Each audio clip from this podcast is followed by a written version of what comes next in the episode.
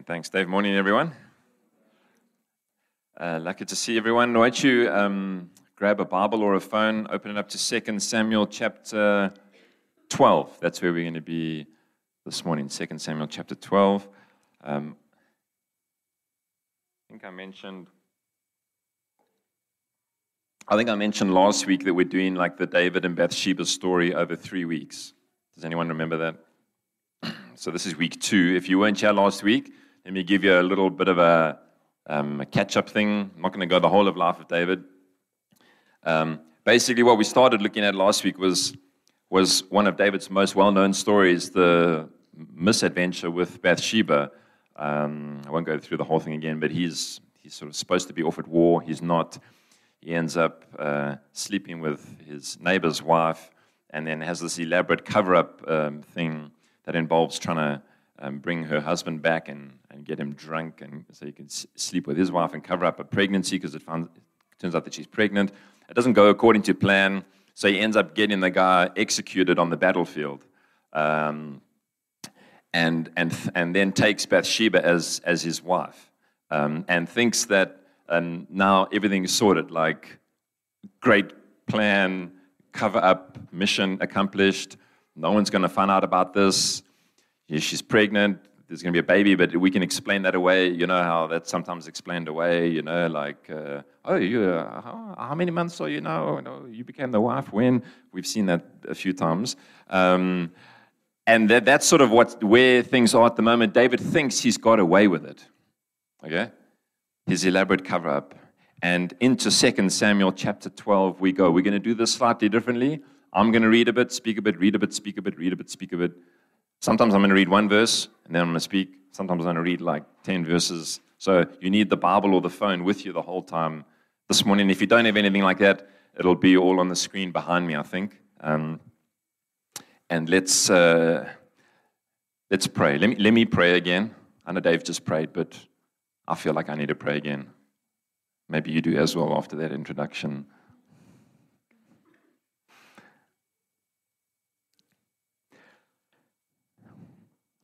Father, as we, as we turn to your word again this morning, uh, we want to declare that we are, we are needy people. Um, sometimes we feel this uh, very acutely, and sometimes we're oblivious to it. But the truth remains that we, we are needy people, and we have a need this morning. And our need is to hear from you, it's to sit together um, under the teaching, revealing ministry of the Holy Spirit that would open up our eyes and our ears and our hearts to receive from you and, and to see you as you are and to see ourselves as we are.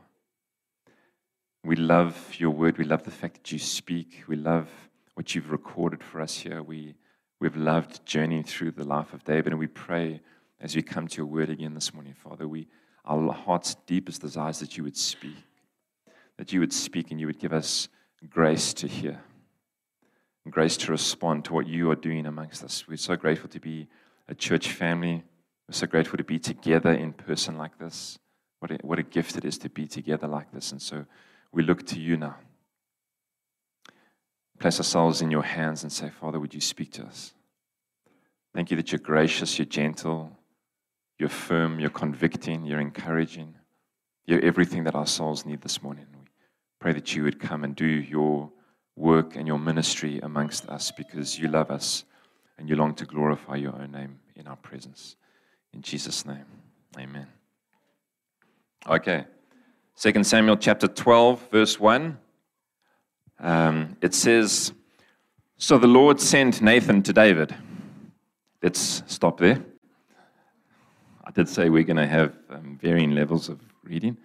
So the Lord sent Nathan to David. David didn't wake up one day and realize, you know what, what I've done is not so lekker. I, I need to sort this out, man. David blissfully trucking along in his own sin, unrepentant of what he's done. And if you, if you pay no attention to much else this morning, um, I, I, my, my, prayer, or if you're not off or anything, I pray that you go back and reread this passage multiple times because as I've spent um, so much time in this passage this week, this passage has made my soul absolutely sing. I've been in tears like so many times uh, this week because this is a passage of absolutely astounding grace. Some of it is a bit hidden and muddled, and we're going to see and wade our way through that. But this is, this is a passage that speaks to the heart of what God is like, like few others. Here you have David, his, his man, God's man, his anointed king, who's had the biggest blowout of his life. It's the biggest mess that David has made. And what happens? The Lord sent Nathan to David. Friends, when you have screwed up beyond your own imagining, here is the confidence that you can draw from the scriptures is that God will pursue you. God will come after you. It's whether or not you will turn when He comes to you, but He's coming for you. He is the God who pursues. He doesn't wait, arms folded, for you to come tail between your legs with good reasons for why you did what you did. That's not the God of the Bible. The God of the Bible is the God who comes looking for you when you're not looking for Him. There is no other God like that. No one treats you like that. We're going to read some of these scriptures later on. No one, there is no God like that. There is no God who treats us with that kind of grace. The Lord sent Nathan to David. When he arrived, he said to him, There were two men in a certain city, one rich and the other poor. The rich man had very large flocks and herds, but the poor man had nothing except one small ewe lamb that he had bought. He raised her, and she grew up with him and his children.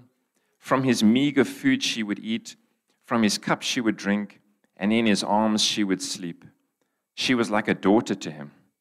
Now a traveler came to the rich man, but the rich man could not bring himself to take one of his own sheep or cattle to prepare for the traveler who had come to him.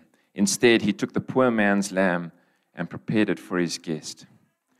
David was infuriated with the man and said to Nathan, As the Lord lives, the man who did this deserves to die.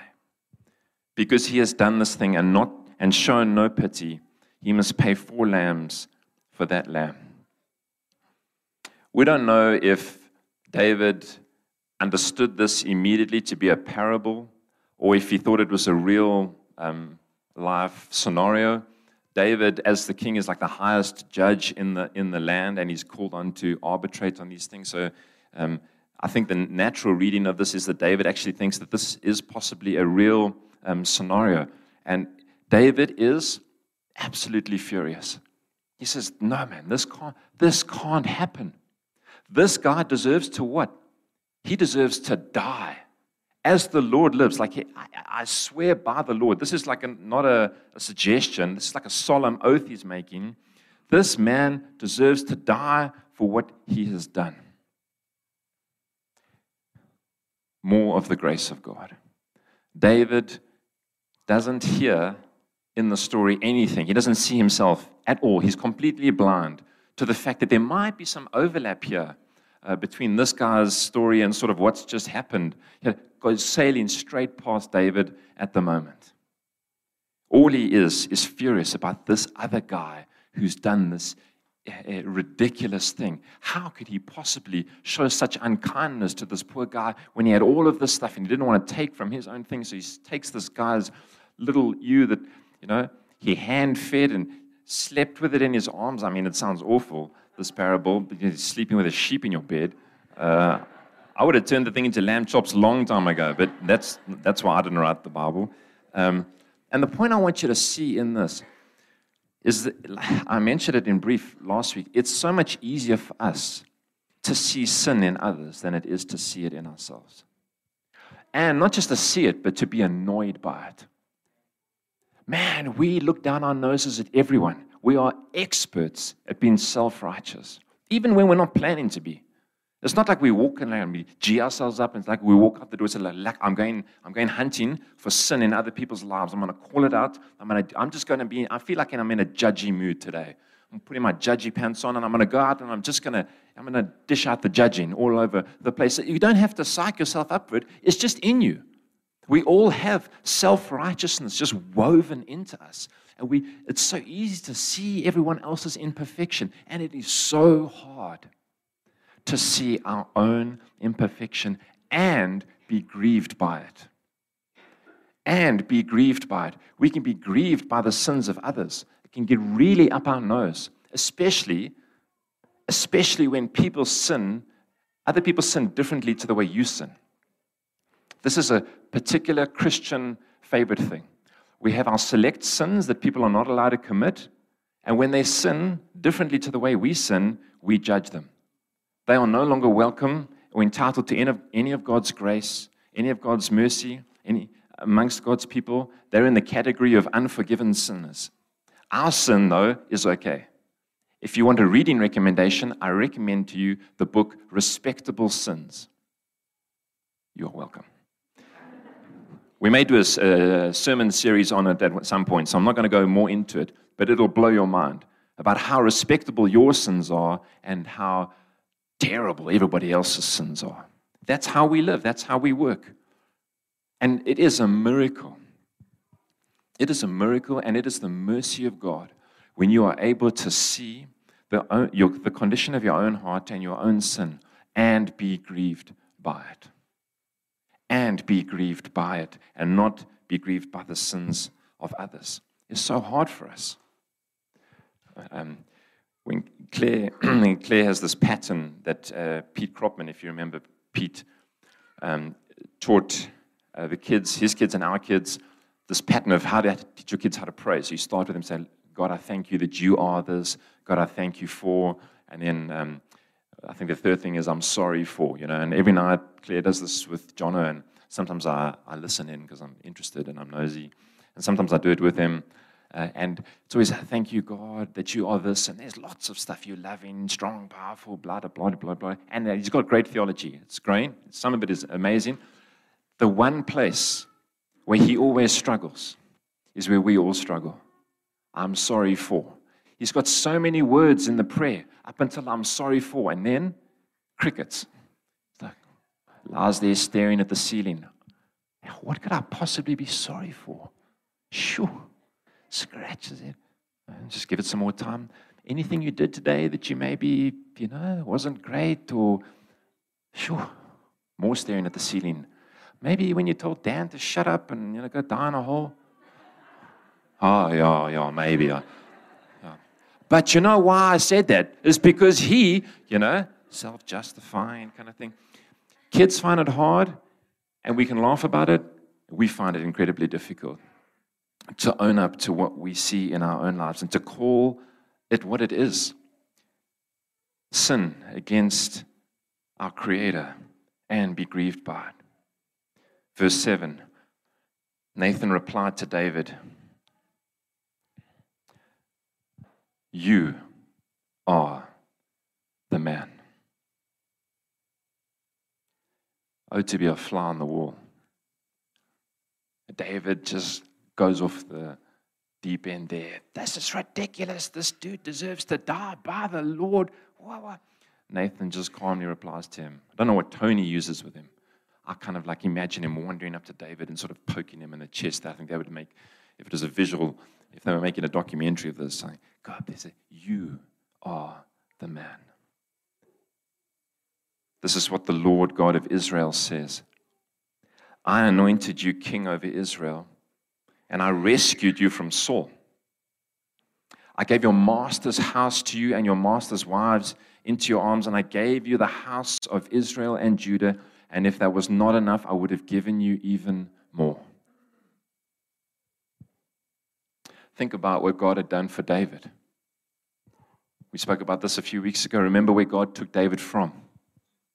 Looking after the sheep, Forgot, the forgotten son, the one who didn't get to come to any of the parties, any of the festivals. When Samuel comes to anoint the next king, remember he didn't even get an invitation to the whole process and has to ask Jesse, that, are these all the sons? No one else. And they have to go and fetch David from his menial task of shepherding. God takes him from that, a place of absolute obscurity, and makes him the ruler and the king of God's people. He says through Nathan, I anointed you the king. I did this, I did this, I did this. And if that wasn't enough, I would have given you even more. What makes David's sin so grievous here is that it comes in the midst of an abundance of God's grace over his life. This is what makes sin um, so serious for us, is that every sin that we commit is in the context of us choosing something else and not recognizing that God has been abundantly gracious to you. He has been more kind to you than you deserve. He has lavished your life with blessing upon blessing upon blessing, and grace and grace and grace and faithful love every single day of your life. And then we choose to love something else. That's what makes sin so awful. And David is surrounded by absolute abundance and such blessing from God. And what does he do? He looks it in the face and he goes to find something else. He doesn't go sleep with one of his wives, he goes to take a wife from another man. And this is completely offensive to God. Verse 9. Why then have you despised the Lord's command by doing what I consider evil? You struck down Uriah the Hittite with the sword and took his wife as your own wife. You murdered him with the Ammonite sword. Now, therefore, the sword will never leave your house because you despised me and took the wife of Uriah the Hittite to be your own wife. It's a particular choice of words that the Lord uses here that are very, very important for us to see if we want to understand how our hearts work and what happens uh, when we sin. And it's the word uh, despised. Verse 9, why have you then despised the Lord's command? And you have a look again, it's there in verse 10. Um, now, therefore, the sword will never leave your house because you despised me. This is, the, this is God taking issue with David. He says, You did two things, David. You despised my ways, you despised my commands, and more than that, you despised me. You despised me. It's not just that you took this woman to be your wife and you put this guy to the sword um, through your instructions. You have despised me. Guys, all sin is a despising of God. It's a despising of God's ways and his laws and of himself. That's what makes it so serious and offensive to him. God has said, This is who I am. He's revealed himself to us in his word and in the world. He's made it clear to us this is who I am, this is my love for you, and this is how I want you to live. And every time we sin, what we do is this we reject his love for us, we reject him, and we choose something else. We despise him and we love something else. That's what makes it offensive to God. And sometimes people will say, like, you know, why is God making such a big deal about sin? Why does God seem so uptight, particularly in the, in the Old Testament? Why did Jesus have to go to the cross for sin? You know, God just seems like an angry God. It's, it's not that he's angry, it's that our sin is so grievous. We have despised him and we have rejected him. And we continue to do this. The grace part is coming. Stay with me. I can see some of you are like, holy cow, this is heavy going. Like, we get and get there. But before you can have a grace party, before you can have a grace party, you need to have your eyes opened to just how much trouble we're in just how grievous what we do. This afternoon, friends, this afternoon, probably for many of us before we leave this place, you're going to commit some type of sin. You will despise the Lord again. That's how wired you are for that, how on autopilot we are. And it leaves us so desperately in need of the abundance of God's mercy and grace.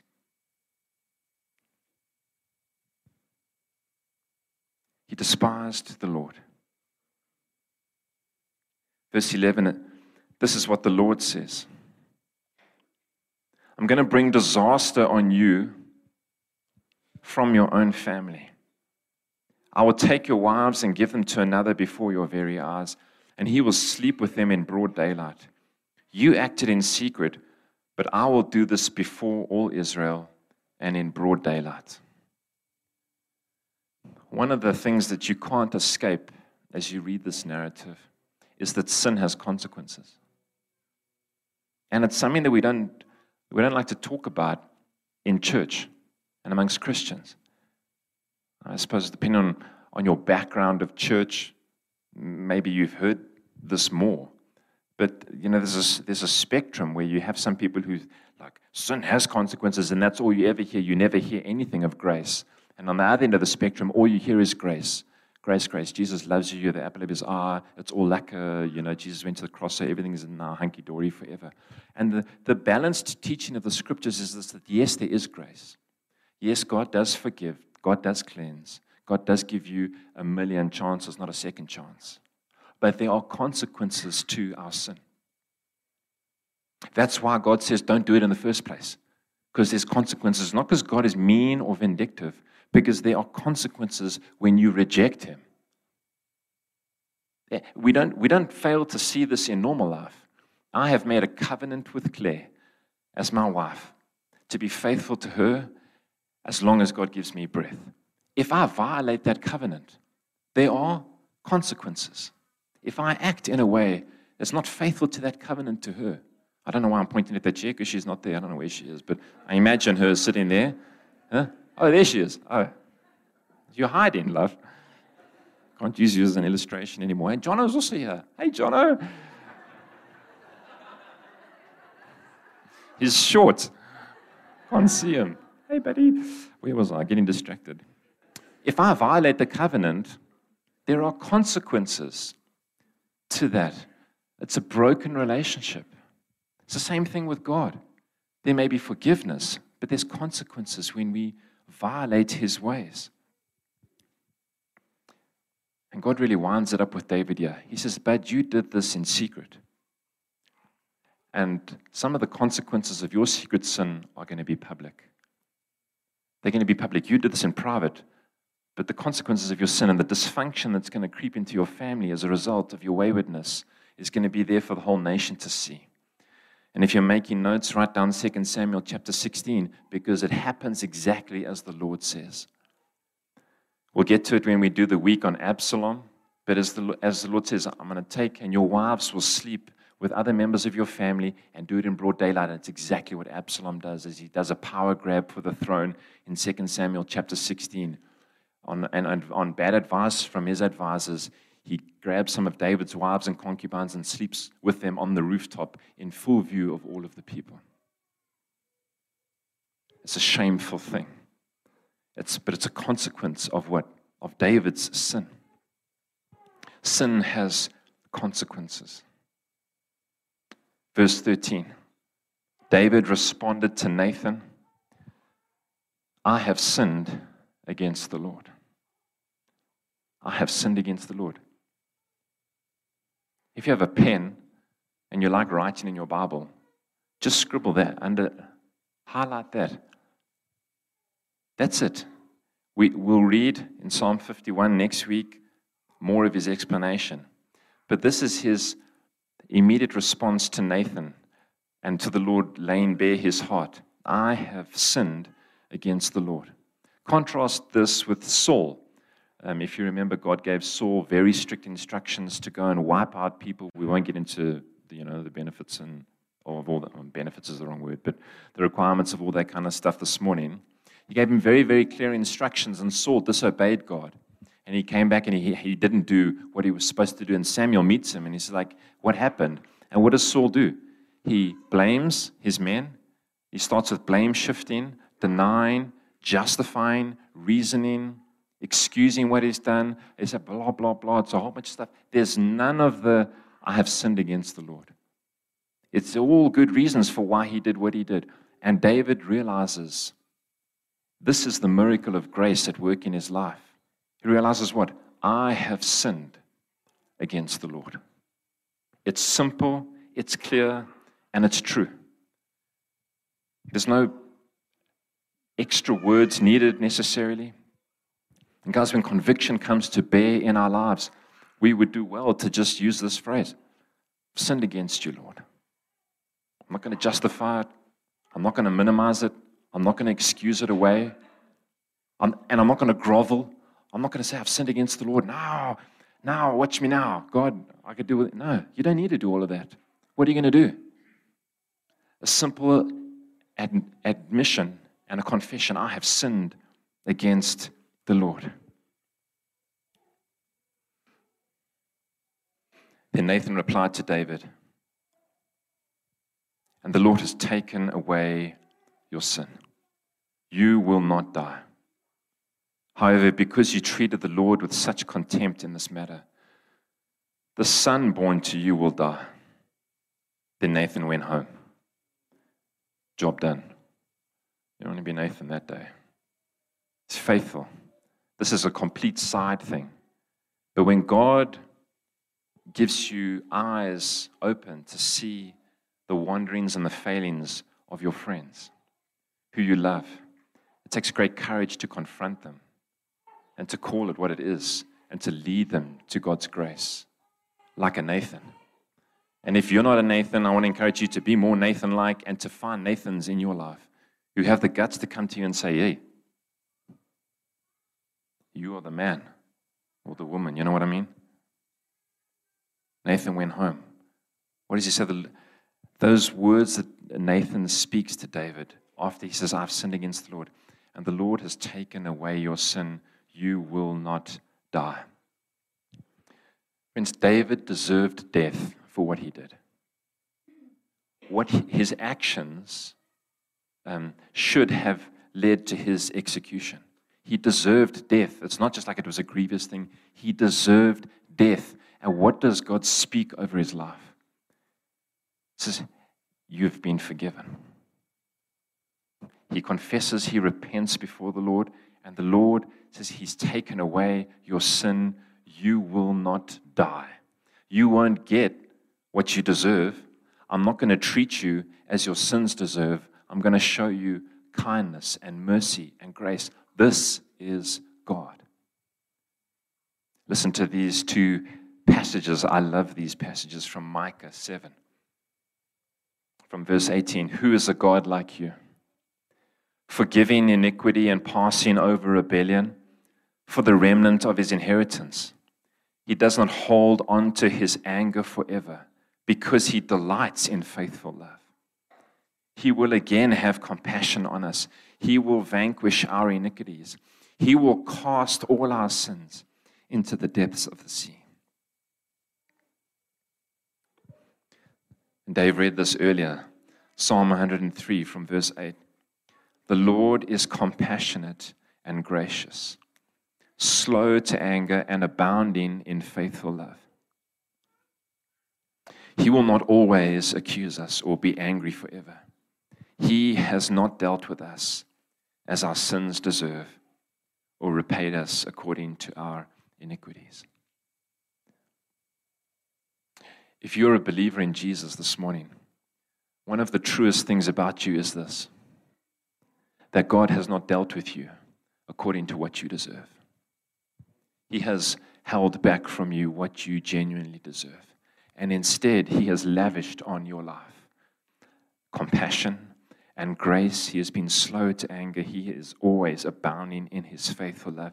He will not always accuse you. He will not always be angry forever. Why? Because he dealt with our sins with his own son. And so you might sit here this morning feeling guilt ridden or weighed down by shame or whatever, or battling to shake that thing. The truth of the scriptures is that God is kinder to you than you deserve. And he has grace, grace, grace, grace for those who repent. And if you have never encountered this, if you're sitting here this morning and you feel like, I don't understand what the big deal is about Christianity, I mean, you're in a church this morning, so maybe you do. But maybe you've never fully understood this for yourself. You've never really experienced what it's like to be forgiven, to not have to barter with God, to not have to work your way into His good books.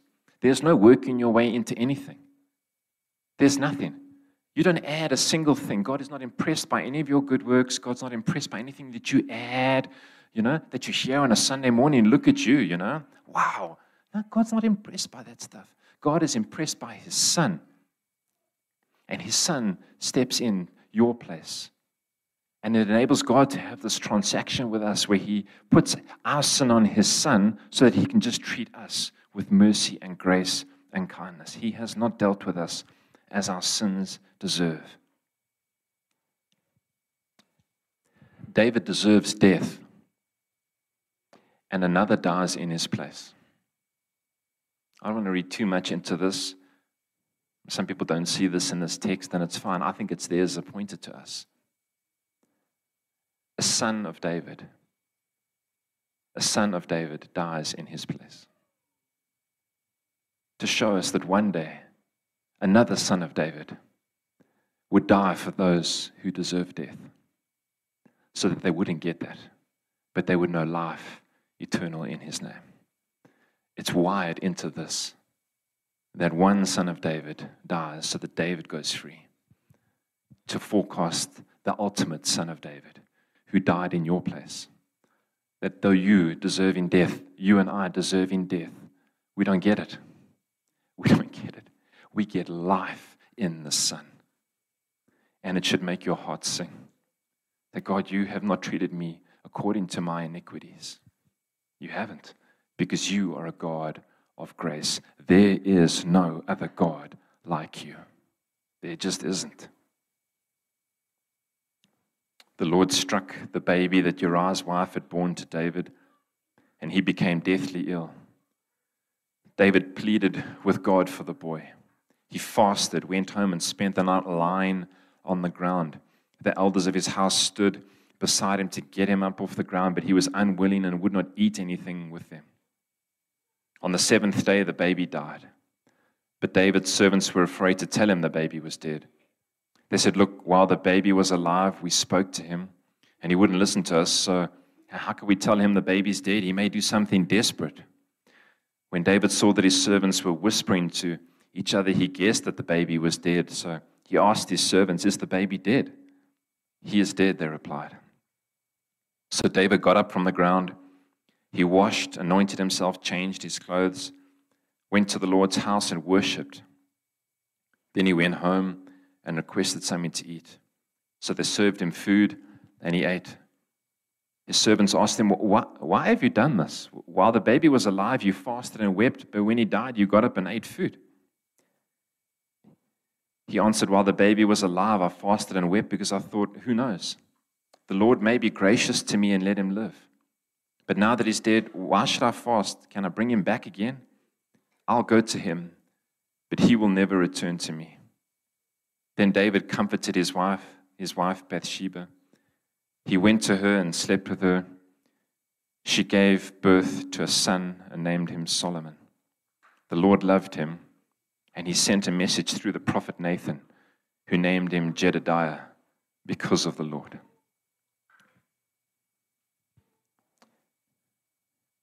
Have a look at David's actions here. And there's a lot that we can that can be said here. The one thing that I want to focus your attention on is how does David respond to this news this baby will die. The baby gets sick takes a week and it dies. As this as this week is going on this baby being sick what does david do? He fasts and he prays and he pleads with god to have mercy on the baby and mercy on david and to spare the baby's life. What you see happening in david's life here is his, he's learning something about the god who called him. He's learning that god deals in grace. He says I, I thought that maybe God will have, have, have mercy on me. Maybe God would be gracious to me. He's already experienced some of the grace of God, hasn't he? He deserved death. He didn't get that. And the baby's going to get, um, the baby's going to die. God has said that, but he knows, hey, hey, this is a God of grace. Let me try. Let me try. He doesn't deserve grace. He doesn't deserve it, but he's, he's asking. Guys, God is not a once off grace giver. It's not like you burnt all your matches with him and now you need to keep your nose clean, keep it straight. David's learning hey, you can't exhaust the grace of this God. He's already experienced it. Now, the baby that God has said is going to die, what is he doing? He's still praying. Hey, maybe, maybe there's more grace. maybe there's more grace. There wasn't. There wasn't, but David thinks maybe there will be because he's learning something about who God is like. And think of the grace in this whole mess here. This has been an absolute mess of a story, hasn't it? David committing sin, covering his tracks, the, the, the stuff up with Uriah, then putting him to death, hiding from God, now his repentance. What I want you to see here is the extravagant kindness of God. What happens? Baby dies, and they get given another son. What does David do to deserve another son? Yeah, nothing. Nothing. God's extravagant kindness to David is that he gives him another son. And David is in some, Solomon um, is, is similar to the word for peace, shalom. His name, Solomon, means peace. A lot of people think that David called him Solomon because he felt at peace with God. God had forgiven him. God had done such an amazing work. He's like, I feel at peace with you now, God. There's no longer this thing. I've experienced grace. There's a peace. God sends word through Nathan to do what? To change that kid's name. Change that kid's name. You can call him Solomon. I'm going to call him what? Jedediah, which means what? It means beloved of the Lord. It means beloved of the Lord. This is how kind God is. That this guy had committed such grievous sin. God gives him another kid and calls the kid what? Beloved of the Lord. So I love that boy. I think they called him Jedediah for multiple reasons. I think as Solomon grew up, word would get out and he would hear the story of how he came to be and all the flippin' chamors in his family. And maybe he wondered, did they actually want me? Was I part of the plan? How do I fit in this whole thing? God's like, call that kid Jedediah. So when he grows up, he knows he is the beloved of the Lord. I love that boy. Because God still had stuff for Solomon to do. He didn't want to be defined by his parents' mistakes. Guys, you're not defined by the sin of others. You are a Jedediah. That's the message of the scriptures. You are the beloved of the Lord. Not because you deserve it, but because that's God. He's the God of, of grace and multiple chances.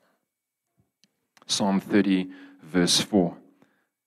Sing to the Lord, you his faithful ones, and praise his holy name, for his anger lasts only a moment, but his favor a lifetime. Weeping may stay overnight, but there is joy in the morning. David experienced this. This is the psalm he wrote. There's weeping at night, there's joy in the morning. His anger lasts just a moment, but his favor covers your entire life. As we come to respond to God this morning, I want to remind you of the words that Martin Luther said, German theologian. He said, All of life, all of life is of repentance. All of life is of repentance. This is, the, this is how we live. We live repenting again and again of the waywardness of our hearts. And the scriptures remind us that it's what leads us to repentance. It's God's kindness that leads us to repentance. It's not how bad you feel about your sin that leads you to repentance. It's looking at the extravagant kindness and grace of God that leads you to not want to offend that God and to make everything right with Him. God's kindness, guys, leads us to repentance. Not our self improvement plans, none of that stuff. Just God's kindness. Let me read from 1 John before I pray for us. This is the message we have heard from Him and declare to you God is light. There is absolutely no darkness in him. If we say we have fellowship with him and yet we walk in darkness, we are lying and we're not practicing the truth. If we walk in the light as he himself is in the light, we have fellowship with Jesus, we have fellowship with one another, and the blood of Jesus, his son, cleanses us from all sin. If we say we have no sin, we are deceiving ourselves and the truth is not in us. If we confess our sins, He is faithful and righteous to forgive us our sins and to cleanse us from all unrighteousness. There's two things that I want us to respond to, God, this morning again. The Holy Spirit's pressing your buttons. You know, there's an area of your life where you're not, yeah, you have not confessed things to the Lord. You are trying to hide um, secret sin, which is not working very well because there's no such thing as secret sin. God sees it. There's unspoken things between you and the Lord that's um, robbing your joy in your walk with Jesus. I want to encourage you this morning to confess those things again to Him and to ask Him for uh, His forgiveness to wash over your, your life this morning. And for us collectively to sit and celebrate the God of grace. The God of grace, the God who, who, who treats us way better than we possibly deserve, who is through and through the God of grace and mercy. And that is the beloved of the Lord. We can go into the week rejoicing in that. Like, who is a God like you that would treat us like that? Man, we're not going to try our self righteous improvement plans. This is all we can do. We're going to soak our hearts in this message of grace again and again because that is what transforms us. And so let's do that again this morning.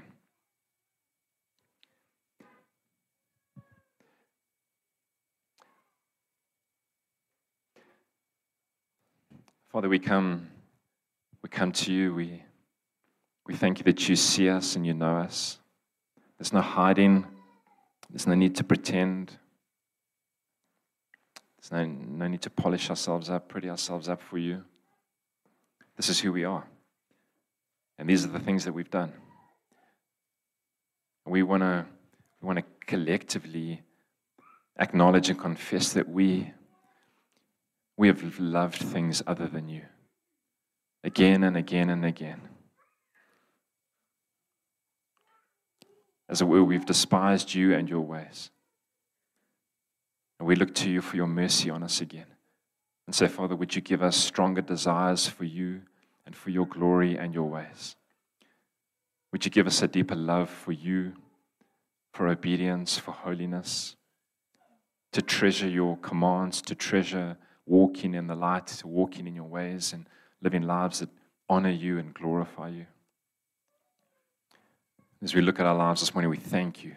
We rejoice that the crushing weight of our sin is not ours to bear, but that it was borne by Jesus for us. That the Son of David died in our place, that we don't get what we deserve. We get mercy. And we rejoice in that this morning. And I pray, Father, for those who may be here this morning who've never experienced that, never rejoiced in the fullness of that, and pray for mercy to wash over their lives with the full force of what it's all about. And for those of us who love you and walk with you, help us. Help us to do business with you in the areas of our lives where we need to confess and repent again. And give us joy celebrating the richness of the grace of our God this morning.